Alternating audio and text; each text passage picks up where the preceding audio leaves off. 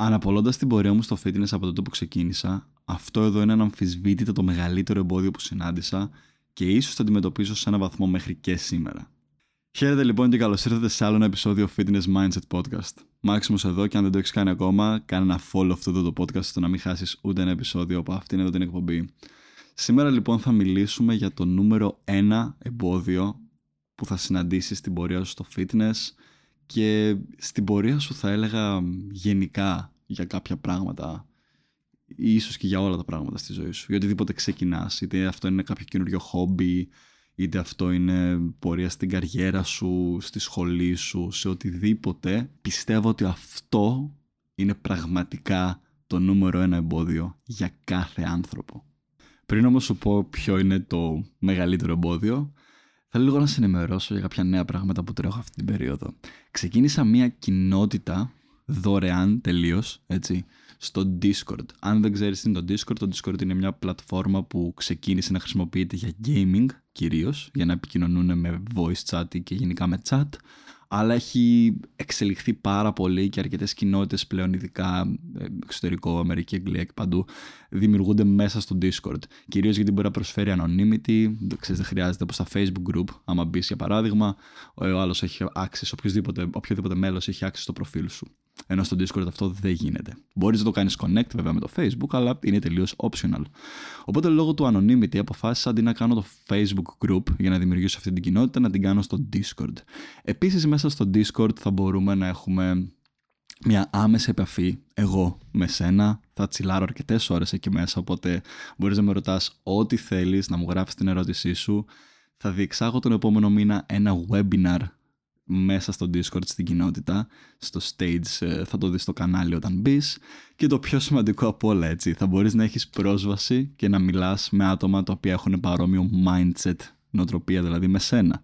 Γιατί όποιοι μπαίνουμε στην κοινότητα πιστεύω θα μπαίνουμε για τον ίδιο λόγο. Να ξέρουμε ότι θέλουμε να κοινωνικοποιηθούμε και να μιλήσουμε με άτομα τα οποία μας καταλαβαίνουν και έχουν παρόμοιο mindset με εμάς. Κατέβασε το Discord αν δεν το έχει είτε και στο κινητό σου είτε στο PC. Αν δεν θες να το κατεβάσεις, μπορείς να μπεις ακόμα και από το browser. Το link για να μπεις στο server θα το βρεις κάτω στην περιγραφή από αυτό το επεισόδιο. Επίσης όμως μπορείς να το βρεις και στο, στο προφίλ μου, στο βιογραφικό μου στο Instagram. Οπότε δεν υπάρχει δικαιολογία. Απλά μπε στην κοινότητα και πάμε να τσατάρουμε όλοι μαζί και να μιλήσουμε. Ε, Επίσης τρέχουν και τα δώρα ακόμα, τα fitness recipes, ε, τις συνταγές μου δηλαδή στο fitness που στέλνω κάθε εβδομάδα ε, και το δωρεάν βιβλίο που πλέον είναι έξω και τρέχει για την σωματική ανασύνθεση. Το link θα το βρεις και αυτό κάτω στην περιγραφή και πάμε τώρα να γυρίσουμε στο επεισόδιο. Λοιπόν, το μεγαλύτερο εμπόδιο, και θα το δώσω από την αρχή, είσαι εσύ. Αυτό. Κλείνει το επεισόδιο, παιδιά. Σας ενημέρωσα για αυτά που θέλω να ενημερώσω. Τα λέμε από εβδομάδα. Όχι, εντάξει. Δεν θα το έκανα αυτό και το ξέρεις πάρα πολύ καλά. Λοιπόν, θα σου αναλύσω γιατί εννοώ ότι εσύ είσαι το μεγαλύτερο εμπόδιο και γιατί από την πορεία μου στο fitness και σε ό,τι κάνω, ακόμα και σε αυτό εδώ το podcast, ακόμα και στο τροφή για σκέψη, στο προηγούμενο podcast δηλαδή που είχαμε, ακόμα και στο, στη δουλειά μου, ακόμα και παντού έχω συνειδητοποιήσει ότι πάντα το μεγαλύτερο εμπόδιο είμαστε εμείς για τον εαυτό μας. Ας ξεκινήσουμε με το... Για να έχει βασικά ε, μια ωραία πορεία αυτό το επεισόδιο. Ε, έχω κάνει πέντε bullet points που θέλω να σου μιλήσω και θα μιλήσουμε για ένα-ένα πάνω σε αυτά τα κομμάτια για να μπορέσεις να καταλάβεις και να σου δημιουργηθεί εικόνα καλύτερα για το πώς εσύ είσαι στο εμπόδιό σου. Πρώτο bullet point είναι το όραμα. Τι εννοούμε με το όραμα; Όταν δεν έχεις ένα καθαρό όραμα, τώρα συγκεκριμένα μιλάμε για το fitness, αλλά όπως καταλαβαίνεις μπορείς αυτό να το κάνεις να το συσχετίσεις με πολλά άλλα πράγματα στη ζωή σου. Όταν δεν έχεις ένα καθαρό όραμα από το που είσαι και το που θέλεις να πας, τα πράγματα φαντάζονται πολύ δύσκολα και κάποιες φορές ακατόρθωτα στο να επιτευχθούν. Τι εννοώ; Ξέρεις τι θέλεις, έτσι. Ξέρεις ότι θέλω κοιλιακούς, θέλω να χάσω κιλά, θέλω να χτίσω μίση και να δυναμώσω. Ξέρεις τι θέλεις. Αλλά το τι θέλω έχει πάρα πολύ μεγάλη διαφορά με το πώς θα το αποκτήσω. Γιατί πάρα πολύ απλά το θέλω δηλώνει επιθυμία. Αλλά επιθυμία είναι μόνο μια πρόθεση.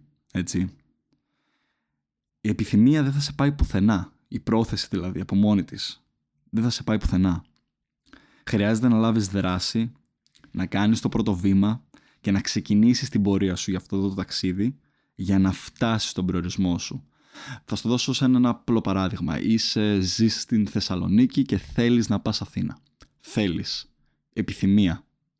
Αν δεν μπεις στο αυτοκίνητο να οδηγήσεις αυτά 500 χιλιόμετρα, αν δεν πάρεις ένα αεροπλάνο, αν δεν πάρεις ένα τρένο, αν δεν ξεκινήσεις να περπατάς, έστω, δεν θα φτάσεις ποτέ στον προορισμό σου. Τώρα, το πόσο χρόνο θα σου πάρει να φτάσεις στον προορισμό σου εξαρτάται από πολλά πράγματα. Όπως είπαμε, μπορεί να πάρεις το αεροπλάνο και να είσαι και σε μισή μία ώρα, πόση ώρα κάνει. Μπορείς να πάρεις το αυτοκίνητο και να είσαι και σε 4,5-5 ώρες. Να τρέχεις λίγο πιο γρήγορα και να φτάσεις σε 3,5. Μπορείς να πας με τα πόδια και να κάνεις κάτι μέρες.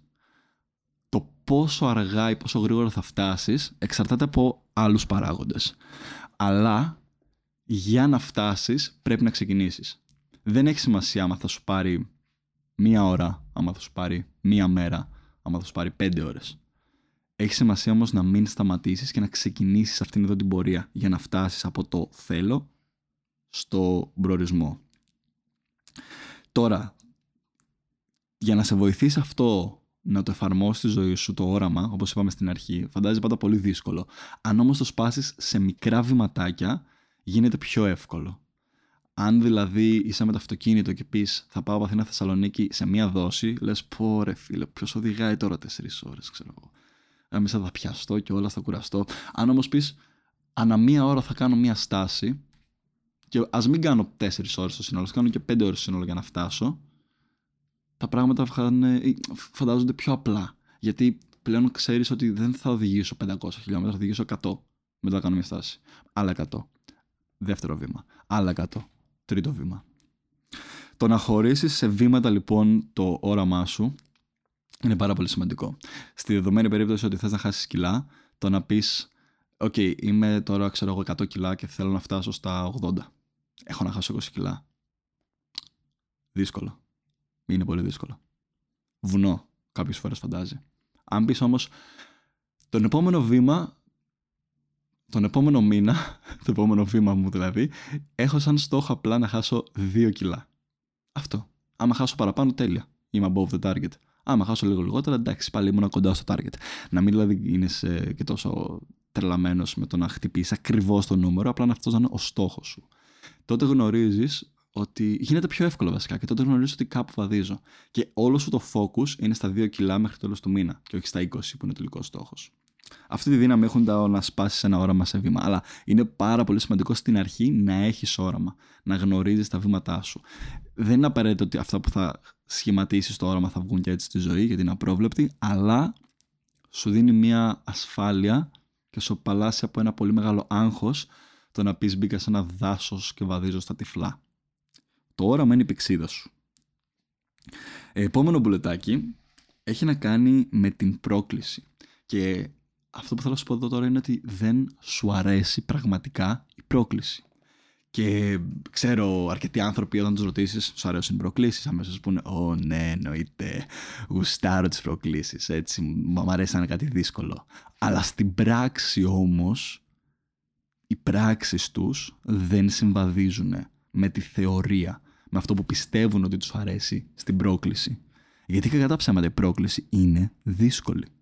Οπότε Μπορεί να λες εσύ, ναι, είμαι ένας άνθρωπος που μου αρέσουν οι προκλήσεις, αλλά όταν σου έρχεται μια πρόκληση στον δρόμο σου και φρακάρεις, τότε τι γίνεται. Και εδώ θέλω να σου κάνω μια ερώτηση να τη σκεφτείς πραγματικά. Μπορείς νοητικά, ψυχικά, όπως θε πες το, να μπλοκάρεις προσωρινά τον πόνο που υπάρχει σε αυτή την, πρόσκληση, την πρόκληση. Το πρόβλημα με τις προκλήσεις είναι ότι κουβαλάνε έναν είτε σωματικό κάποιες φορές, γυμναστήριο, και τα δύο βασικά γυμναστήριο και σωματικός και πνευματικός πόνος. Αλλά και πνευματικό πόνο. Μπορείς να αντέξεις αυτόν τον πόνο και να πιέσεις μέχρι να σου έρθει το, το καλύτερο αποτέλεσμα. Γιατί άμα πιέσεις μέσα από την πρόκληση και την καταφέρεις, έστω και να μην την τερματίσεις το 100%, πάλι το growth, η ανάπτυξη που θα έχεις, θα είναι αλλού, θα είναι τρομερή. Αλλά η απορία είναι μπορείς να αντέξεις τον πόνο. Αναρωτήσου αυτό με τον εαυτό σου. Τρίτο βήμα, τρίτο μπουλετάκι, είναι τα εμπόδια που συναντάς στη ζωή σου και έχει να κάνει πάλι αυτό με την πρόκληση. Σχετίζονται μεταξύ τους. Τα εμπόδια που συναντάς στη ζωή σου τα βλέπεις σαν τείχος ή σαν κατευθύνσεις. Αυτό το παράδειγμα, ε, σαν nerd που ήμουνα gamer και ακόμα παίζω games, έτσι. Το έχω πάρει πάρα πολύ καλά από τα video games αυτό. Ότι όταν παίζαμε video games, έτσι, και συναντούσαμε εχθρούς στο δρόμο, συναντούσαμε κάποιες προκλήσεις, ε, καινούργια αποστολή ή κάποιο εμπόδιο γενικά, ξέραμε ότι πάμε στο σωστό δρόμο. Ξέραμε ότι αυτή είναι η κατεύθυνσή μας. Ότι το εμπόδιο, η πρόκληση, η δυσκολία είναι η σωστή κατεύθυνση για να τερματίσουμε το παιχνίδι. Το ίδιο όμως πράγμα όταν έρχεται και το συναντάμε στη ζωή μας κάποιες φορές, το αντιμετωπίζουμε σαν τείχος και όχι σαν κατεύθυνση. Οπότε αναρωτήσου λίγο με τον εαυτό σου, όταν βλέπεις ένα εμπόδιο, είτε είναι εσωτερικό είτε είναι εξωτερικό, γιατί κάποιες φορές είναι κυρίως βασικά, τις περισσότερες φορές τα εμπόδια είναι εσωτερικά. Μπορεί να συναντάμε ένα ε, πεζουλάκι και στο μυαλό μας να δημιουργούμε τείχος. Ακριβώς για αυτόν τον λόγο.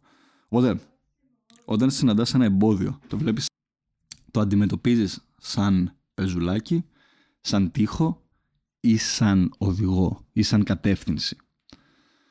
Προφανώς κάποιες φορές τα εμπόδια που συναντάμε μπορεί να είναι και όντως δύσκολα. Το θέμα είναι ότι οποιοδήποτε εμπόδιο κάποια στιγμή μπορεί να ξεπεραστεί αρκεί να μην τα παρατήσεις. Αρκεί να προσπαθείς πραγματικά να βρίσκεις τη λύση. Το πρόβλημα δεν είναι στο εμπόδιο περσέ. Το πρόβλημα είναι στο ότι κάποιοι άνθρωποι συναντάνε το εμπόδιο και απλά το βλέπουν σαν πώς είναι ο λαβύρινθος που βλέπεις ότι από εκεί είναι αδιέξοδος και πρέπει να αλλάξει πορεία. Το συναντάνε έτσι. Που στη ζωή μας δεν είναι ακριβώς έτσι τα εμπόδια.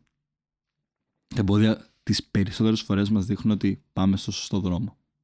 Obstacles the Way, παρένθεση, είναι ένα τρομερό βιβλίο του Ryan Holiday, το οποίο θα σου πρότεινα να διαβάσεις αν έχεις πιάσει τον εαυτό σου να έχει αυτό το θέμα τα εμπόδια. Δεν έχω κάποιο affiliate ή κάτι μαζί του, αλλά πραγματικά είναι ένα ωραίο και χρήσιμο βιβλίο και θα στο πρότεινα ξεκάθαρα. Το εμπόδιο είναι ο δρόμος, δεν ξέρω αν θα υπάρχει και στα ελληνικά. Μπορεί, αν όχι, είναι ένα ωραίο chance να κάνεις πράξη και τα αγγλικά σου. Obstacles the Way, Ryan Holiday. Τέταρτο μπουλετάκι έχει να κάνει με την αντίσταση που φέρνεις στην αλλαγή. Και σε, αυτή τη, σε αυτό το σημείο θέλω να κάνω μια παρένθεση να σου πω ότι τα τελευταία δύο είναι πάρα πολύ σημαντικά bullet και θέλω να δώσεις πολύ προσοχή σε αυτά όταν θα τα αναφέρουμε. Λοιπόν, όχι τα προηγούμενα δεν ήταν, δηλαδή, εντάξει, καταλαβαίνεις. Αντίσταση στην αλλαγή. Φοβάσαι την αλλαγή. Ακόμα και τη θετική. Αναρωτήσου το, πραγματικά αυτό. Θυμάμαι και τον εαυτό μου, άμα κάνω τώρα reflection back αλλά το βλέπω και σε πάρα πολλούς ανθρώπους. Ειδικά με, με τα άτομα που δουλεύω, με τους μαθητές μου, μέσα στο, ειδικά στο κομμάτι και του fitness, αλλά και της ψυχολογίας που δουλεύουμε λίγο στο mindset.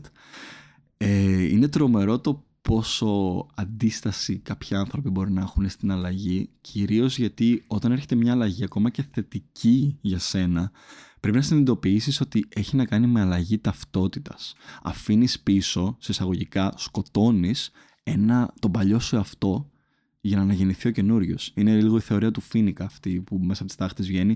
Κάτι παρόμοιο κάνεις κι εσύ, αλλά το κάνεις εσκεμμένα αυτή τη φορά.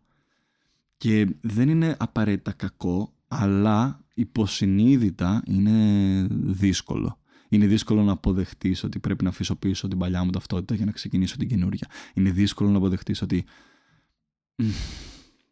όλα τα παλιά μου habits, ε, το τι έκανα και αυτά δεν συμβαδίζουν με τον άνθρωπο που θέλω να είμαι.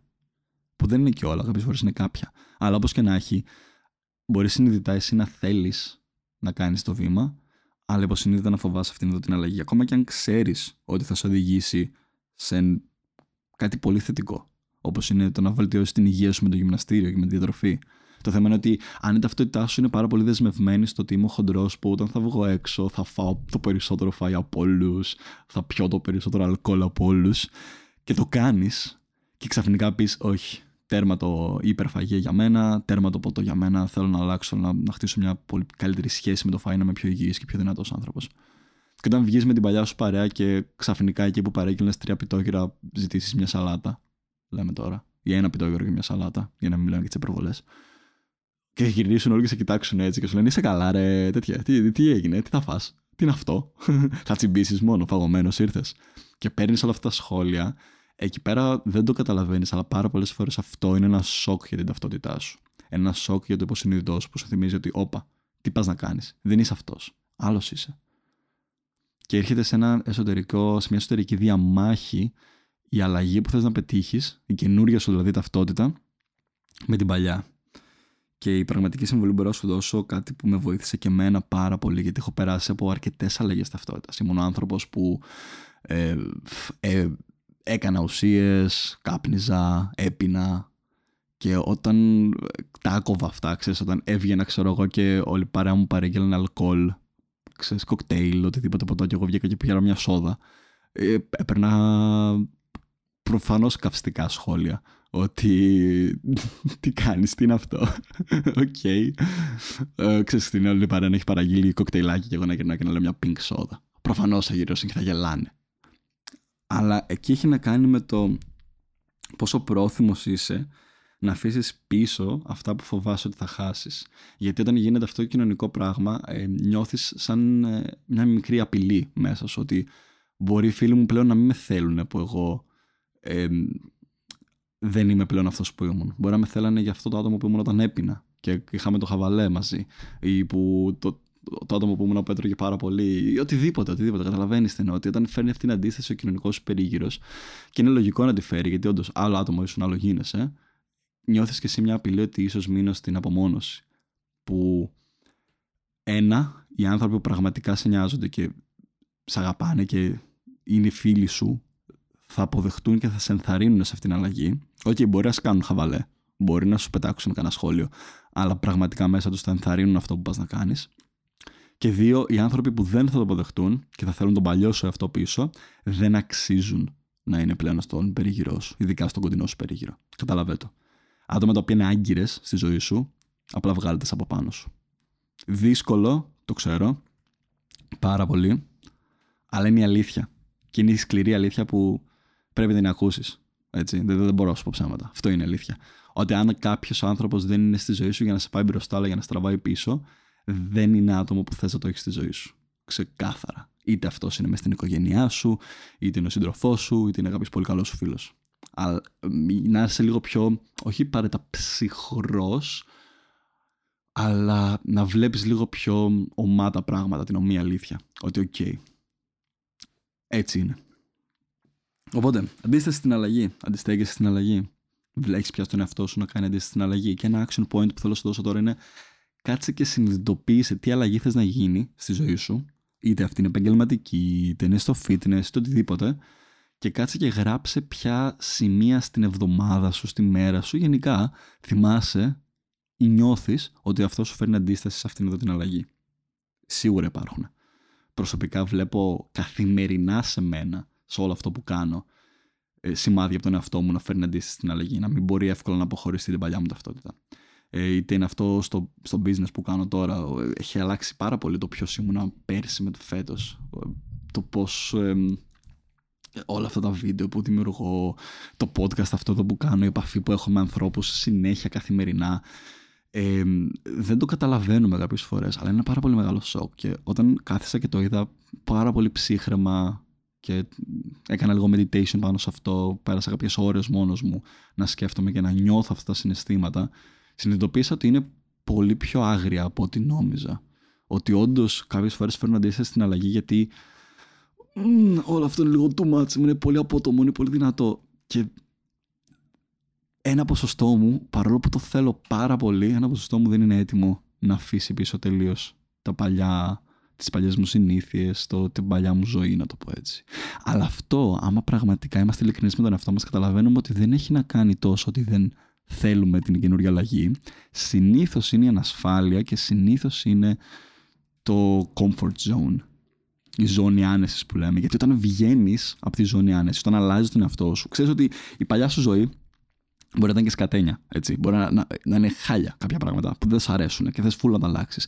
Παρ' όλα αυτά, ακόμα και σε αυτή την ε, σκατένια σε εισαγωγικά ζωή, εσύ νιώθεις ασφάλεια γιατί αυτήν έχεις συνηθίσει. Οπότε, ακόμα και αν θέλει να έρθει μια σωστή αλλαγή στη ζωή σου, π.χ. το fitness που λέμε, αν θες να χάσεις κιλά που ξέρεις ότι πλέον θα είμαι πιο υγιής σαν άνθρωπος, θες να δυναμώσεις το σώμα σου, αν θες να πετύχεις στη σχολή σου, ξέρεις ότι αυτό θα σε βγάλει από τη ζώνη άνεσης. Που αυτομάτως φέρνει και έξτρα αντίσταση η αλλαγή. Και με αυτό θα κλείσω και το κεφάλαιο αλλαγή για να μην κάνω ένα ολόκληρο επεισόδιο πάνω στην αλλαγή, γιατί πραγματικά θα μπορούσα αυτή τη στιγμή να τραβήξω άλλη μισή ώρα. Καταλαβαίνεις. Λοιπόν, επόμενο και πάρα πολύ σημαντικό, που έχει να κάνει και με τα προηγούμενα που είπαμε και γι' αυτό δεν θα δώσω πολύ ε, έμφαση, απλά θα σου πω μια ερώτηση να σκεφτείς, είναι η σχέση σου με το λάθος; Τι σχέση έχεις με το λάθος, Τι εννοώ με αυτό; Όταν αποτυγχάνεις, πώς νιώθεις; Είναι άμα αναπολύσω πίσω πάλι προσωπικά σε στιγμές μου στο fitness, στο podcast, στο video creation, ειδικά στο creation, έχω κάνει τόσα πολλά λάθη. Στο fitness έχω κάνει τόσα πολλά λάθη. Στη διατροφή μου, άστο, εκεί κι αν έχω κάνει λάθη. Το θέμα όμως είναι τι σχέση έχεις με το λάθος. Τα αφήνεις το λάθος να σε σταματήσει; Φοβάσαι την αποτυχία ή αρχίζεις πλέον και την αντιλαμβάνεσαι σαν κάτι θετικό. Παλιότερα, όταν αποτύχανα, ήμουν πάρα πολύ αυστηρός με τον εαυτό μου και εκνευριζόμουν και κάποιες φορές αυτό με πήγαινε ακόμα περισσότερο πίσω. Ε, με, με οδηγούσε σε πιο μεγάλες ακρότητες. Π.χ. παλιότερα με τη διατροφή μου, αν έκανα σε εισαγωγικά μια παρασπονδία, επειδή δεν είχα το flexible diet, την ευέλικτη διατροφή που έχω τώρα σαν μέθοδο, ε, έχω περάσει από σημεία που ήμουν πολύ αυστηρός με τη διατροφή μου. Και όταν έκανα μια παρασπονδία, κνευριζόμουν τόσο πολύ με τον εαυτό μου που επειδή μου πεισματάρεις πάλι καλά δεν τα παρατούσα. Που δυστυχώς κάποιοι άνθρωποι μπορεί και να τα παρατούσαν σε αυτή την περίπτωση, αλλά με οδηγούσε στο να κάνω ακόμα περισσότερες ακρότητες. Στο να πω ακόμα περισσότερο, να γίνω ακόμα πιο αυστηρός στη διατροφή μου. Που προφανώς αυτό δεν σε οδηγεί πουθενά μετά έτσι. Γιατί πού θα φτάσεις, πόσο πιο αυστηρός θα γίνεις. Οπότε τι σχέση έχεις με την αποτυχία και το λάθος; Το βλέπεις σαν κάτι το οποίο είναι κακό και δεν πρέπει να το κάνω, ή τα βλέπεις σαν κάτι το οποίο είναι μέθοδος για να μάθω; Γιατί πραγματικά το λάθος και η αποτυχία είναι για να τα κάνεις, είναι για να μαθαίνεις. Θα σου δώσω ένα πάρα πολύ απλό παράδειγμα που θα το νιώσεις full, έτσι. Όταν ήσουν ένα μωρό και προσπαθούσες να μάθεις να περπατάς και έπεφτες. Τι έκανες; Ξανασηκωνώσουν και ξαναπροσπαθούσες να περπατήσεις. Δεν ξέρω κάποιο μωρό που να έπεσε και να γυρίσεις και να είπε Γάμα το δεν είναι το περπάτημα για μένα, το αφήνω. Δεν θα μάθω να περπατάω ποτέ, θα μπουσουλάω σε όλη μου τη ζωή, δεν με ενδιαφέρει. Προφανώς και όχι έτσι. Και σου ακούγεται και χαζό. Τώρα που το λέω, πόσο χαζό ακούγεται αυτό. Σκέψω ένα μωρό να πέφτει και να λέει Ε, ξέρεις κάτι, δεν το έχω. Άστο, δεν, δεν μπορώ να περπατήσω. Οπότε από μικροί είμαστε. Ο εγκεφάλος μας είναι δεσμευμένος στο να μάθει ότι η αποτυχία είναι ε, μέρος της διαδικασίας στο να μάθεις κάτι. Αλλά όταν μεγαλώνουμε, όταν παίρνουμε τα B και τα C και τα D στο σχολείο και μας κόβουν τη, τα φτερά λίγο γιατί φοβόμαστε ότι η αποτυχία σημαίνει δεν θα πετύχουμε τίποτα. Όταν ε, μεγαλώνουν ίσως και οι γονείς μας στην πορεία μας λένε ότι μην κάνεις λάθος. Πώς το κάνεις αυτό; Δεν έπρεπε να το κάνεις αυτό λάθος εσύ. Αρχίζουμε και υποσυνείδητα φοβόμαστε το λάθος. Και ξεχνάμε το ότι αυτός ήταν ο λόγος που μάθαμε να περπατάμε. Το ότι πρώτη, το πρώτο μεγάλο επίτευγμα στη ζωή μας ήρθε από το λάθος. Και κάτι που σου μαθαίνει το γυμναστήριο και το εκτιμώ πάρα πολύ είναι αυτό ακριβώς. Τι κυνηγάς στο γυμναστήριο, το να γυμνάσεις στο μη, στο σετ, μέχρι την αποτυχία. Το να τρέχεις μέχρι να σου τελειώσει η ανάσα. Κυνηγάς την αποτυχία. Και μαθαίνεις ότι αναπτύσσομαι μέσω της αποτυχίας. Και το ίδιο mindset μετά μπορείς να το κουβαλήσεις και σε άλλα πράγματα στη ζωή σου. Να αρχίσεις δηλαδή να συνειδητοποιήσει ότι κυνηγάω την αποτυχία γιατί η αποτυχία πραγματικά μπορεί να με αναπτύξει. Ξέρω ότι είπα πέντε, αλλά ήταν έξι τελικά. Και ναι, το έκανα επίτηδες γιατί από την αρχή τα έχω σημειώσει και τα έξι bullets. Αλλά το τελευταίο είναι σαν ένα bonus το οποίο είναι πάρα πολύ σημαντικό. Και ξέρω ότι δεν θα το καταλάβεις με τη μία στην αρχή, αλλά κάποια στιγμή θα το νιώσεις στη ζωή σου γιατί και εγώ το νιώσα. Φοβάσαι την επιτυχία η επιτυχία στο να πετύχεις το στόχο σου, να χάσεις τα κιλά, να στήσεις το σώμα που θες, να πετύχεις στη σχολή σου, να πετύχεις στη δουλειά σου, να ξεκινήσεις ένα χόμπι και να το πετύχεις, να ξεκινήσεις μια επιχείρηση και να την πετύχεις. Οτιδήποτε έχει να κάνει με την επιτυχία, έχει να κάνει πάλι πίσω με αυτό που λέμε με την αλλαγή, ε, θα φέρει πολύ μεγάλη αλλαγή στη ζωή σου. Είσαι έτοιμος για αυτή την αλλαγή; Πάρα πολλές φορές λέμε συνειδητά ναι, θέλω, είμαι έτοιμος αλλά δεν είμαστε πραγματικά. Και εκεί το βλέπουμε στο πόσο αντίσταση φέρνει το συνειδητό μας σε αυτά τα πράγματα. Αν έχεις πιάσει τον εαυτό σου όταν τα πάει καλά σε κάτι, π.χ. στο fitness, π.χ.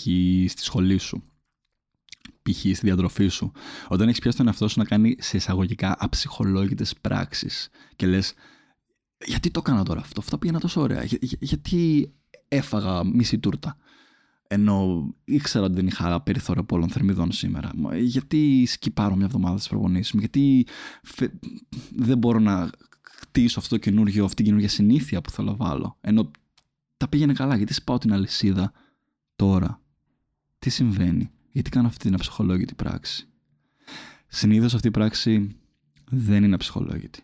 Συνήθως η αιτία που αντιδράς έτσι είναι πολύ πιο βαθιά από ό,τι νομίζουμε. Δεν είναι ότι απλά έχασα την πειθαρχία μου και το έκανα.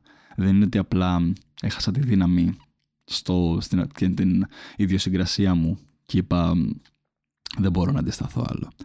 Έχει να κάνει με το ότι είμαστε κοντά στην επιτυχία ή έχουμε πετύχει ένα πολύ μεγάλο ποσοστό και παραπάνω από το τι περιμέναμε και πλέον το υποσυνείδητο μας φέρνει κόντρα στην αλλαγή του καινούργιου αυτού μας.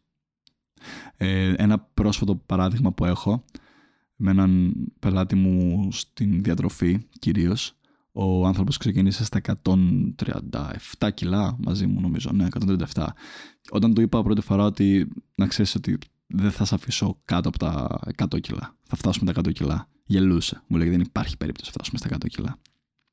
Του λέω καλά θα δεις πριν από αυτό όμως είχαμε βάλει ένα μικρό milestone στόχο, τα 120. Μου λέει τα 120 έχω να τα δω. Ο άνθρωπος είναι 42 χρονών τώρα. Μου λέει τα 120 έχω να τα δω από τότε που ήμουν τρίτο έτος. Στα 23 του, 22 του. Λέει από τότε δεν έχω ξαναδεί το, το 2 μπροστά στη ζυγαριά μου. Ήμουνα πάντα πάνω από 130, 140, 150 και τέτοια νούμερα. Με αυτά και με εκείνα φτάσαμε τα 120 κιλά μετά από 2,5 μήνες περίπου. Τρεις κοντά. Ναι. Ναι, περίπου τρεις μήνες. Λίγο πριν τον τρίτο μήνα χτύπησαμε τα 120, δηλαδή μείον 17 κιλά σε 2,5 μήνες. Όταν έγινε αυτό, ο άνθρωπος έπαθε σοκ. Δεν το πίστευε. Και η αντίδρασή του τις επόμενες δύο εβδομάδες είναι να ξεφύγει πάρα πολύ από το πρόγραμμά του. Και μου το έλεγε, μου λέει: Μάξι, με ξεφεύγω. Και κάτσαμε και το συζητήσαμε και του λέω: Ο λόγος που ξεφεύγεις είναι ότι ο στόχος σου ήταν παραπάνω, ήταν πολύ λιγότερο από το τι πέτυχες. Οι προσδοκίες σου δηλαδή για σένα, γιατί θα πετύχαινες, ήταν πολύ μικρότερες από το αυτό που ήρθε. Και τώρα είσαι over από αυτό που περίμενες. Οπότε εκτός από τη χαλάρωση, δεν φταίει η χαλάρωση. Φταίει ότι it's too much for you. Είναι πάρα πολύ αυτό για σένα. Αποδέξου το και αποδέξου κιόλας ότι σαν άτομο μπορεί να διεκδικήσεις και περισσότερο από αυτό. Ότι αξίζεις περισσότερο από αυτό. Γιατί αυτό είναι το πρόβλημα. Κάποιες φορές συνειδητά μπορεί να λέμε ναι, τα αξίζω όλα. Αλλά υποσυνείδητα δεν το πιστεύουμε πραγματικά. Δεν πιστεύουμε ότι πραγματικά αξίζουμε την επιτυχία αυτή που έχουμε στο μυαλό μας. Ότι τα όνειρό μας νομίζουμε ότι είναι πάρα πολύ πάνω από αυτό που μπορούμε να πετύχουμε. Παρόλο που το λέμε ότι στους άλλους, επειδή ξέρεις, το συζητάς, ε, ναι, έχω μεγάλο όνειρο. Το πιστεύεις πραγματικά στο μέσα σου; Πιστεύεις ότι πραγματικά το αξίζει να το πετύχεις αυτό το πράγμα; Γιατί αυτό είναι το πιο σημαντικό. Και αυτός είναι ο λόγος που σε ρώτησα πριν, φοβάσαι την επιτυχία; Και εγώ τη φοβάμαι ως ένα βαθμό. Και εγώ τη φοβόμουν και ακόμα τη φοβάμαι. Και εγώ όταν βλέπω απότομα νούμερα να ανεβαίνουν και το είδα και από, τη, και από τη δουλειά μου πάρα πολύ. Ότι όταν έκανα το πρώτο μπαμ στο TikTok, όταν είχα πρώτο ανέβει, τον επόμενο μετά καιρό χαλάρωσα. Γιατί ο στόχος που είχα βάλει ήταν πολύ μικρότερος από αυτό που μου χτύπησα. Και όταν είδα τα νούμερα να ανεβαίνουν τρελά ε, και να έχω να απαντάω σε πόσα πράγματα ταυτόχρονα. Ε, έπαθα ένα σοκ. Ένιωσα ότι χάνω λίγο. Ξέρεις, ε, άλλαξε πάρα πολύ απότομα το πρόγραμμα που είχα και οι στόχοι που είχα με αυτού που έγιναν. Και τι έκανα σαν αντίδραση, σταμάτησα να δουλεύω τόσο σκληρά σε αυτό. Στην αρχή δεν το καταλαβαίνουμε ότι το κάνουμε από αυτό. Αλλά αν είμαστε πάρα πολύ ειλικρινείς με τον εαυτό μας, ακόμα και να λέμε κάποιες φορές ότι αξίζουμε, βλέπουμε ότι οι πράξεις μας δηλώνουν το αντίθετο. Και θέλει λίγο εσωτερική διάβγεια και έρευνα στο να καταλάβουμε, να βρούμε ποιο είναι, το, ποιος είναι ο λόγος που φοβόμαστε την επιτυχία, τυχή επιτυχία και να το λύσουμε μεταξύ μας. Δεν θα, ε, δεν θα εμβαθύνω κι άλλο σε αυτό το κομμάτι γιατί και αυτό μπορούμε, μπορεί να γίνει ολόκληρο επεισόδιο κάλλιστα, αλλά σκέψου το.